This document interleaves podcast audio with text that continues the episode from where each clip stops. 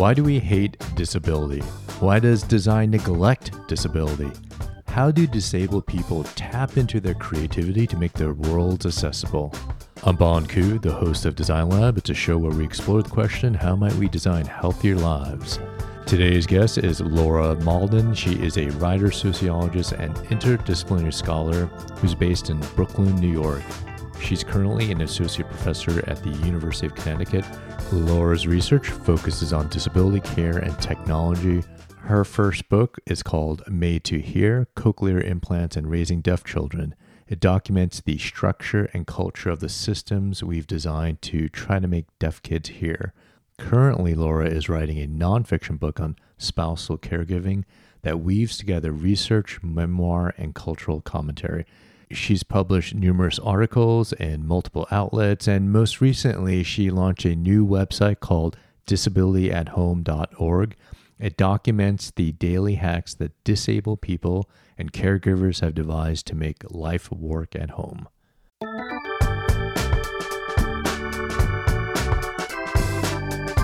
Laura, welcome to Design Lab. I'm so excited that you're on the show. Thank you so much for having me, Bon. I'm excited too. I've been reading a lot of your essays. I love them all. And one of them, you say, disability is a part of life and we hate it.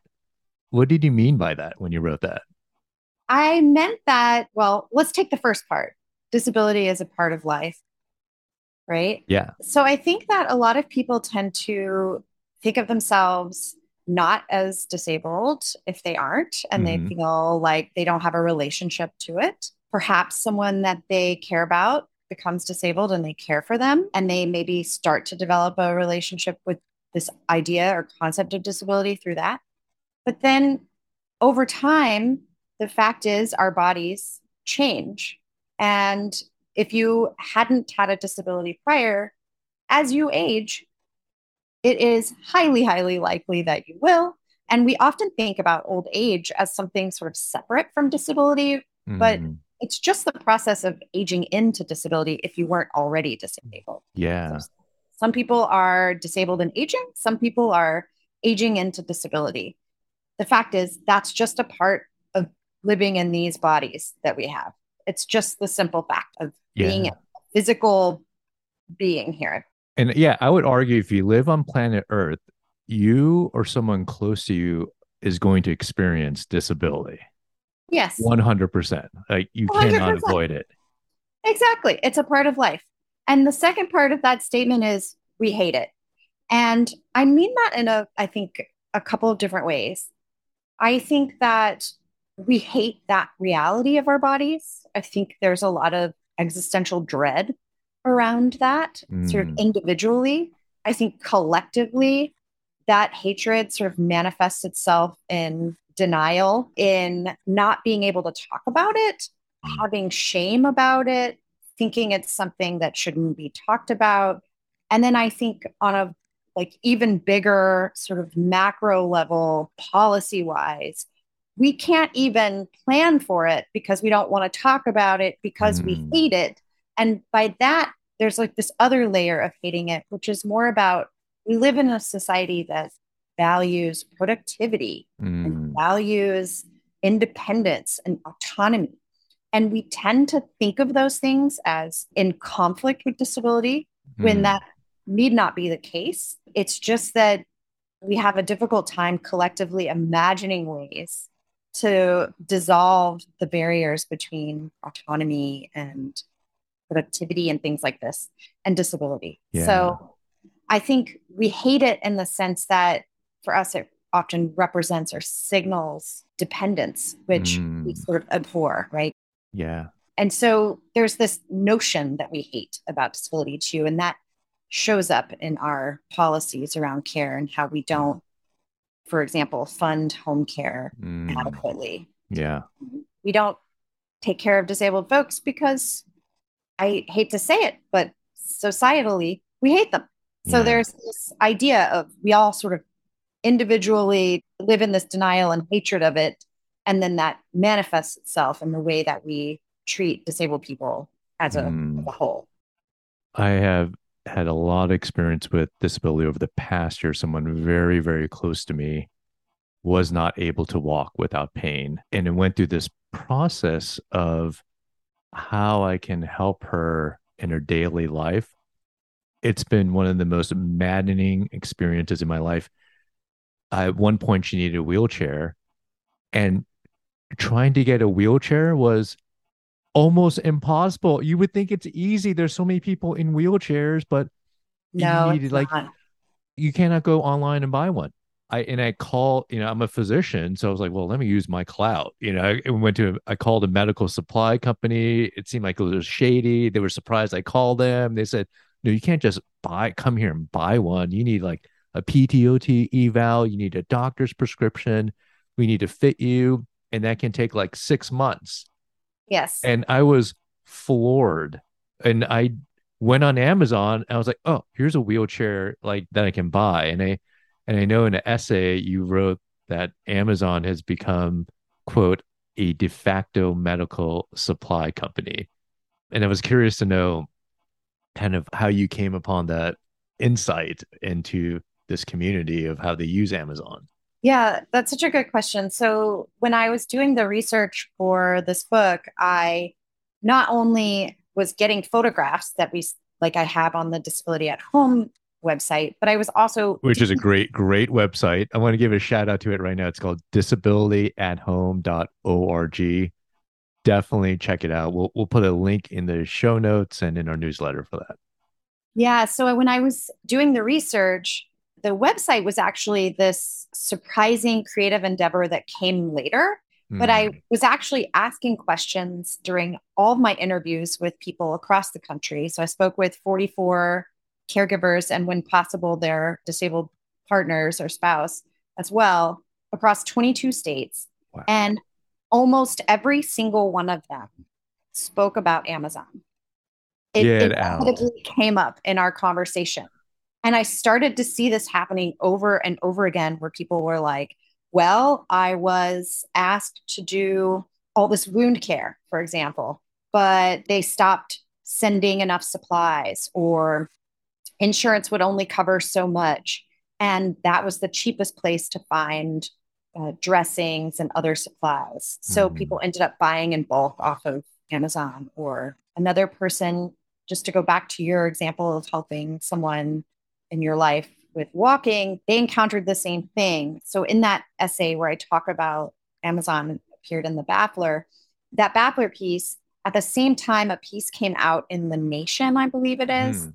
And it was a piece about how private equity has come into the durable medical equipment market mm. and how our federal government does contract work. So they sort of put out there that companies can do durable medical equipment supply and they do these bids and things like that. But private equity firms are getting involved in this. So it means that mm. they can have a lower bid with the government so they get the contract, but it means like much worse service on the user end. So that's what it we're talking about with 6 months wait, you know, just to get a wheelchair, but it takes months to get the PT eval, the OT eval, the fitting, the corporations like representative has to come and talk to you and fit you and do all the stuff and your wait and so all of that takes months and then you have to wait another set of six months and if you need a wheelchair to get around you are in an emergency situation. Yes. like get around without that, it. that was the most frustrating part. It was like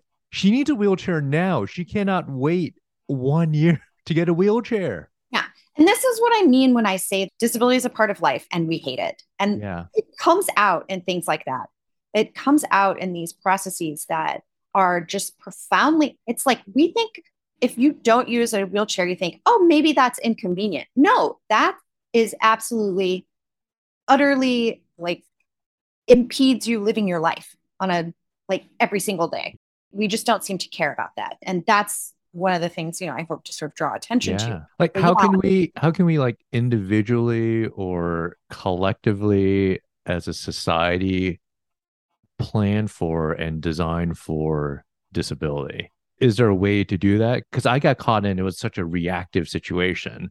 And I'm like, and even with the resources that I have, that I'm a physician, I'm tapped into, I have this privilege of being in the medical community, and it was still difficult. And I can't imagine someone without my resources being able to live life with a disability. It's shocking. So I'll speak to that. I'll just want to say one more thing about the wheelchair thing having to do with Amazon. Mm-hmm. So this is where people would get on Amazon and search for a wheelchair that they could get delivered the next day. Yeah. Did it fit perfectly? Did it, you know, was it the safest? Was it the most effective? No. But did it act as a stopgap measure? Yes. And and that's what people were doing. So I had one person in my research I was talking to who was rolling his wife around on the seat of a rollator, which is not like it's you what know, is that? Rollators are different. They're not walkers, but they might some people might see them as walkers because they mm-hmm. sort of mm. look like that. Mm-hmm. But they have the little seat that you can sit down on. And so he was his wife was sitting on that and he was just pushing her down the street. And they lived in Philly and cobblestone streets and uneven surface. You know, this is not safe, right? This totally is not, not safe. And you know, it's just astounding to me that this is people are having to get around like this. But mm. to go back to your point, this is so deeply systemic mm. that even someone such as yourself, with every you know privilege afforded in terms of being able to navigate these systems, understanding systems, being able to navigate a system that's inherently unjust is it's like well, okay, I can navigate this, but it doesn't meet my needs. Right? Yeah. So, you know, the question really is how do we collectively deal with this? Mm-hmm. And I mean, I'll just say this I'm not a policymaker, but it seems to me that there are really basic things that could be done. Mm. Such as, you know, how about making sure private equity firms aren't in the durable medical equipment business? Mm. How about sourcing locally there was a long history of disabled people, particularly in the Bay Area, who were doing wheelchair repair for each other and Whoa, so wheelchair cool. repair spot shops. And I mean, there's the thing is, is that you're trying to navigate the system to go back to your example for your friend and in, in doing this. But the fact is, is that disabled people in community with each other and mm. collectively mm. have been managing on the outskirts of these systems because they're so bad. Mm. So these communities have been doing this since forever, right? And it's mostly communities of color, disabled folks of color that are working to collectively care for each other outside of these systems. And I think we have a lot to learn from that. And I think one of the main here's the deal with the website I say on there in the about page that we just need to talk about this stuff. We don't need to talk about it in some kind of dramatic way. Mm. It's just a fact of life. So let's just discuss it and strategize it rather than, you know, cower in our shame about. What our bodies can or cannot do. And to me, it's like all bodies are good bodies. Let's figure out what these bodies need these other bodies need and sort of practically talk about getting those needs met because everyone deserves to have their needs met. Yeah. So that's part of what the website is doing so that we can collectively share that information. And if people start to emerge from their their shame about their impairment, a lot of people, I have a friend who I sent my website to and she said, "Oh, this is so great. My aging parents are going to really need this. My mom is a caregiver to my dad. I'm so excited. And she sent it to them. And they said, Oh, that's really nice, but we're not disabled. Mm. We don't need this. We're not disabled. Mm. So I think a part of the problem is that there are so many people with impairments that would qualify as being disabled, but wouldn't mm. ever identify as such. And I'm not here to tell people how they have to identify. That's not the point. Mm-hmm. But if we can't even talk about it or see disability in ourselves, then how can we collectively share knowledge or how can we mm. build community? And if we can't build community, then how do we affect system change? So for me, it's about those kinds of grassroots, one by one conversations. Great. There's a couple things I want to hit. So we've been talking about your website, but I don't think we described it. Yeah, can you describe Oh, what disabilityathome.org is? yeah. So disabilityathome.org is a website that came out of my interviews with people across the country. And what I asked them to do was I asked people to send me photos of anything they use in caregiving. And that was a very wide open solicitation. And I ended up with more than 500 photos of people's homes and spaces and objects that they use. And so the site takes a sample of that, a subset of that 500, hmm and narrows it down by category. So, Disability at Home takes this collection of photos and puts them into categories such as bathroom, communication tools, customizing equipment, grab bars, grabbing tools, incontinence tools, kitchen, medication, navigating, and repurposing. Mm. So I'll just give a couple of examples. If we go to customizing equipment and you look around there, you'll see that people, for example, might have put a bed rail on their bed at home, like a safety rail. hmm This is sometimes used to prevent people from falling out, hmm also used as a kind of something they can grip and push on to push themselves up, things like this. But if you spent a lot of time in bed, people customize their bed rails by hanging little, you know, pockets that velcroed over them, a cup holder, a way to have all of their sort of daily needs you know keep your e-reader your kindle or you know ebook reader whatever Uh-huh. with you your phone a book a crossword puzzle things like this people would customize it other people for example one person in florida their wheelchair kept the brake kept coming loose such that it would open and Mm. put the brake on when he didn't want it to be on and so he used a zip tie to keep it open the other brake worked fine. So he could customize his equipment as needed as it developed its own, you know, old cars and things like that, right? They have personality. So we just kind of tweak them to meet our needs. So things like that are on there. I have a whole section on grab bars, which are a really important, you know, tens of thousands of people actually die every year because they've fallen often in the bathroom. Yeah. I see this all the time in the middle of the night in the emergency room. Someone comes in and they've fallen and broken their hip in the bathroom. That's exactly right. And millions of people go every year and seek treatment in it for exactly that reason. And tens of thousands of those die. And it's because, you know, these homes, homes generally speaking, don't have grab bars. Less than 1% of our housing stock in the US is accessible. So that is just absolutely mind boggling.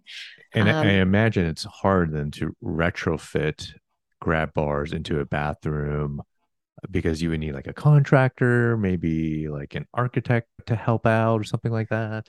Oftentimes you do need that, but the website also has some solutions that you help you get around those kinds of things. And of course, with the site, you know, the disclaimer is I'm just showing you what other people have done. I can't, you know, speak to what everyone's situation is, but some people I wanted to document were using what we call suction grab bars. So they're temporary hmm those work to varying degrees and you have to be very careful with them because you know they aren't installed but just suctioned onto the surface. But for some people they were renters for example and so they could not actually Ah. alter their bathroom. Other people called in contractors to put them in. It can be very expensive. Another person got around the expense in terms of the equipment by using piping, gas pipes, or what they're called gas nipples. They're basically like three quarter of an inch pipes that have threading on either end, Mm, and you can get them for just a couple bucks at the at the hardware store. mm. And so people will go and get I and I detail this on the site all the different pieces needed for that that can cost just under 10 bucks. Wow. Whereas the grab bars can be very expensive, especially if they're the kind of nicer, fancier looking ones, things like that. I love all the DIY hacks and the imagination that I see.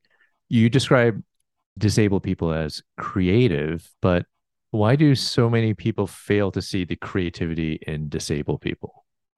Well, I think in the first case is that people assume that disability coincides with incompetence. And one of the things that I was trying to show with this project is that it's the system that's incompetent mm. and it's our cultural devaluation of disability that is the sign of incompetence. Because if you look at what disabled people and caregivers are doing every single day, they are the ones that are competent like mm. hyper competent and figuring out how to move through the world that was not built for them in ways that work for them. And that mm. takes profound creativity every single day, every moment of the day, just moving through the world. Mm. So to me, it's about documenting that competence and that agency that disabled people have agency. And we often don't think of that. Mm. I love this quote from an essay. You say, disabled people's hacks wouldn't be so necessary if more attention were paid to the actual needs of disabled people in the design process of homes, objects, infrastructure. I'm curious to know your thoughts on why does design so often neglect the needs of disabled people?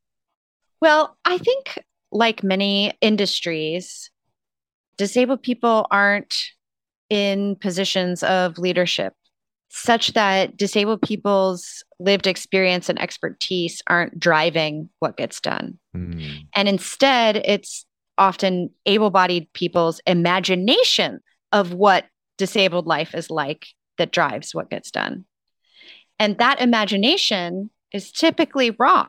And because we live in a society that devalues disability and thinks that disabled people are incompetent, are pitiable, and these kinds of things. So the imagination work that gets done is informed by that. Mm. And so there's a lot of imagining of what a disabled person's problem might be.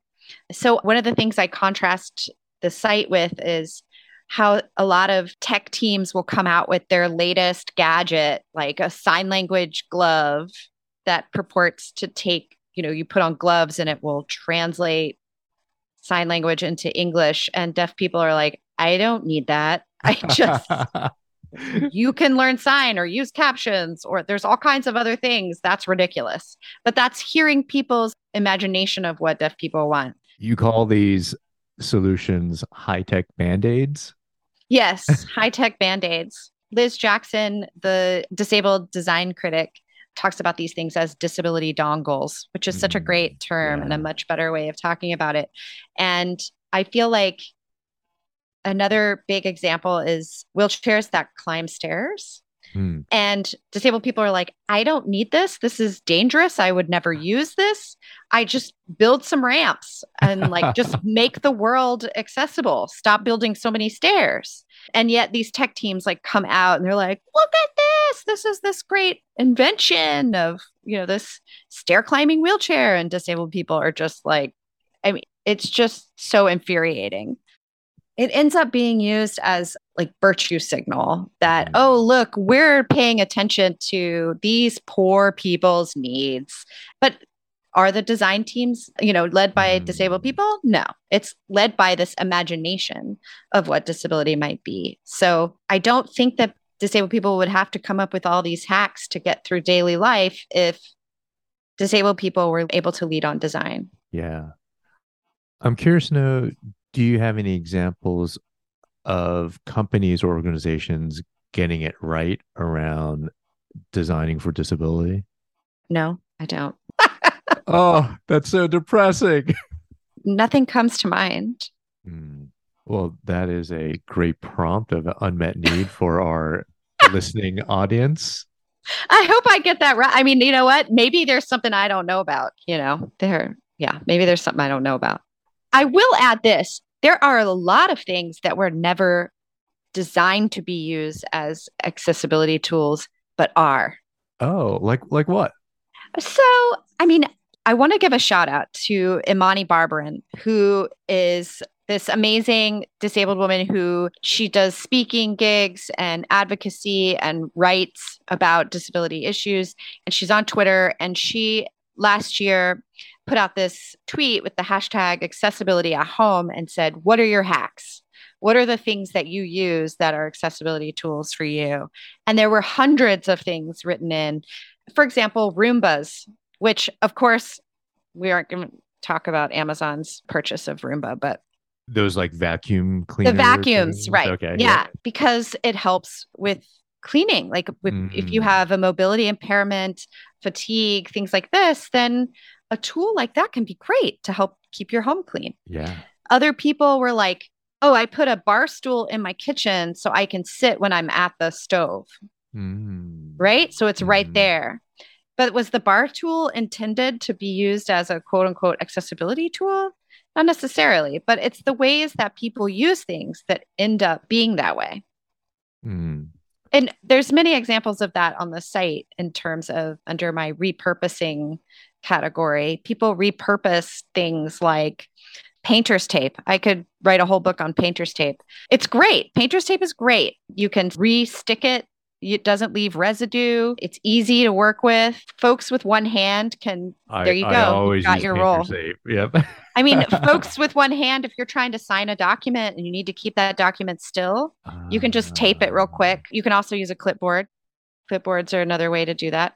But you can tape it real quick. One of the examples on the site is taping up something that you're trying to screw into the wall. So you can just tape it up. And then mm-hmm. if you only have one hand, then you don't have the second hand to to hold whatever object you're you're attaching to the yeah. wall up. So yeah, people repurposed all kinds of stuff like silicone trivets, for example. If you have one hand, it can be difficult to put on a if this is for cooking, it can be uh-huh. difficult to put on an oven mitt. One of the people I was talking to, he had to use his teeth to hold the oven mitt in his mouth so he could slide his hand into it. And he said, to heck with this, and got these silicone trivets which are just like corrugated you know they're they're yeah. textured and he could just pick it up and use it to grab whatever thing he needed to grab. So those kinds of things where they're not that wasn't necessarily designed for that use but it ends up being an accessibility tool. Tell us about the family caregiver community. You write a lot about this community and the unmet needs in that community. Yeah, I mean, if I could say anything about sort of the distillation of what my book is going to talk about and what I found in my research, which is we devalue caregivers because we devalue the people they care for. So, if we don't value disabled people, why would we value the people that are caring for them? And in the, the US, we don't have a strong home care infrastructure. 80% of disabled folks live at home in their communities with their families, and only a very small percentage of them get publicly funded home care supports through Medicaid because it's horribly difficult to qualify for Medicaid. And then there's years long wait lists to get home care services. So it falls on family members. Mm. And the reason it falls on family members is because we don't value the people that they're caring for. So we have no system in place and we therefore rely on unpaid family caregivers. Mm. So for me, I'm trying to talk about family caregivers as part of disability community as well because they're also circulating information with each other. They're often in a lot of people are in facebook groups or disease specific groups or spousal caregiver groups like the well spouse association for example it's a national organization and they might have support groups and they're sharing information and they're sharing equipment. There's even I think there's a group page that lets you, oh, I'm done with this wheelchair, or I don't need this walker anymore, or you know, people will post the items that they're done with, and then they can pass it along to another person. So the point for me is that we're all in relation to each other and that caregivers and disabled people are not in opposition mm. or don't have to be and in fact a lot of caregivers are themselves disabled. So, mm. and a lot of disabled folks are caring for their partner right back, you know. So, I really don't like this bifurcation of mm.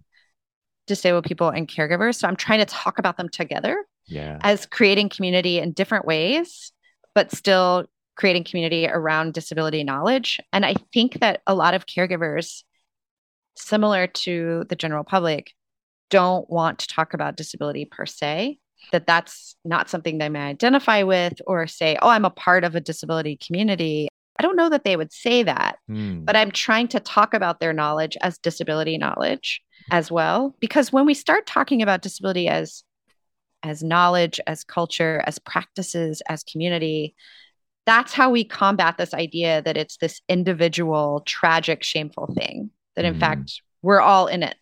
So let's just talk about it. Yeah. And how big is this community in the US? Of caregivers? Yep.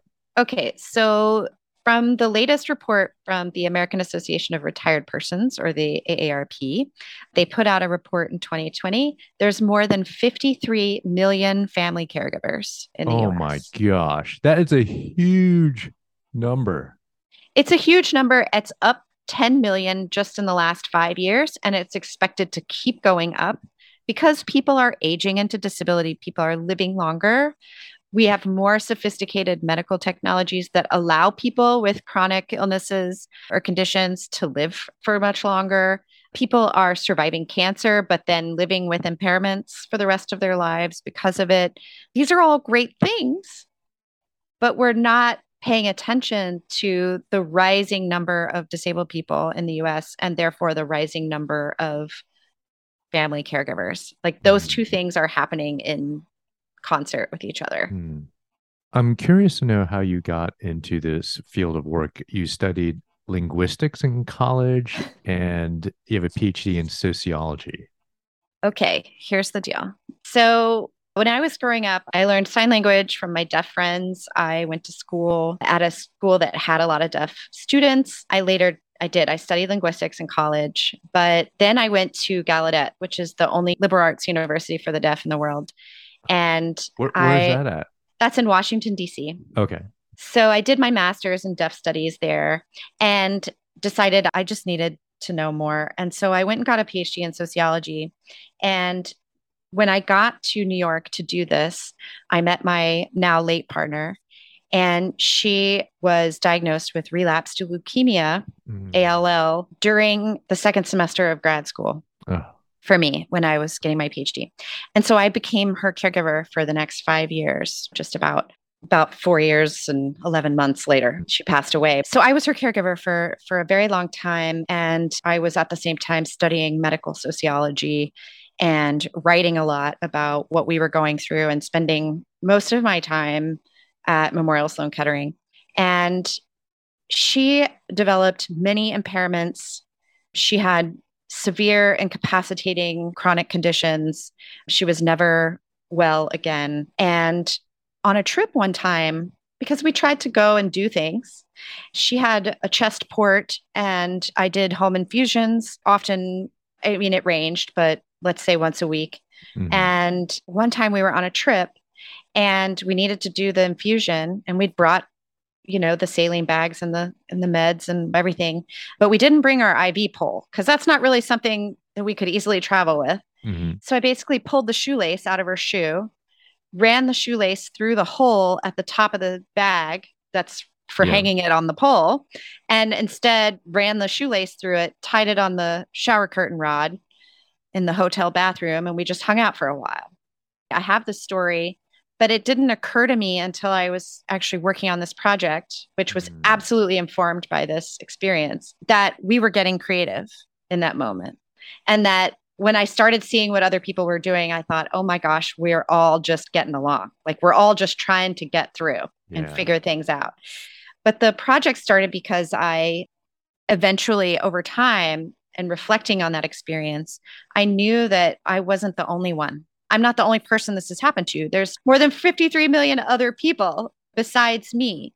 And I wanted to systematically investigate that and try to figure out what are the patterns for people's experiences. And that's why I decided to do this book project. Mm. And the book is going to sort of weave together research, reportage, and memoir and some cultural commentary in there because I got opinions. So that's how that happened is it really is an outgrowth of my my own personal experience merged with a training that taught me to look for patterns.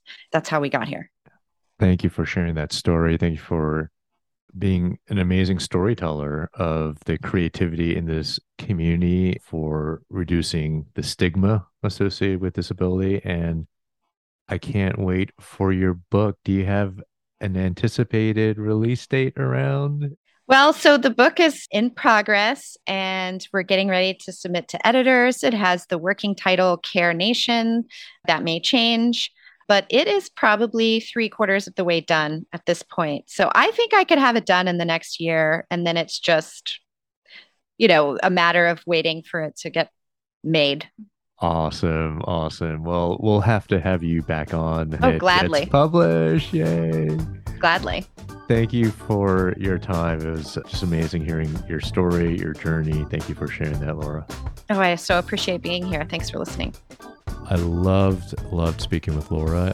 Follow her on Twitter at M A U L D I N underscore L A U R A. And reach out to me on Twitter and Instagram. On Twitter, I can be found at B O N K U, on Instagram at D R B O N K U. Design Lab would not be possible if it weren't for our amazing, hardworking producer, Rob Puglisi. Our theme music was created by Emmanuel Houston and the cover design by Eden Liu. See you next week.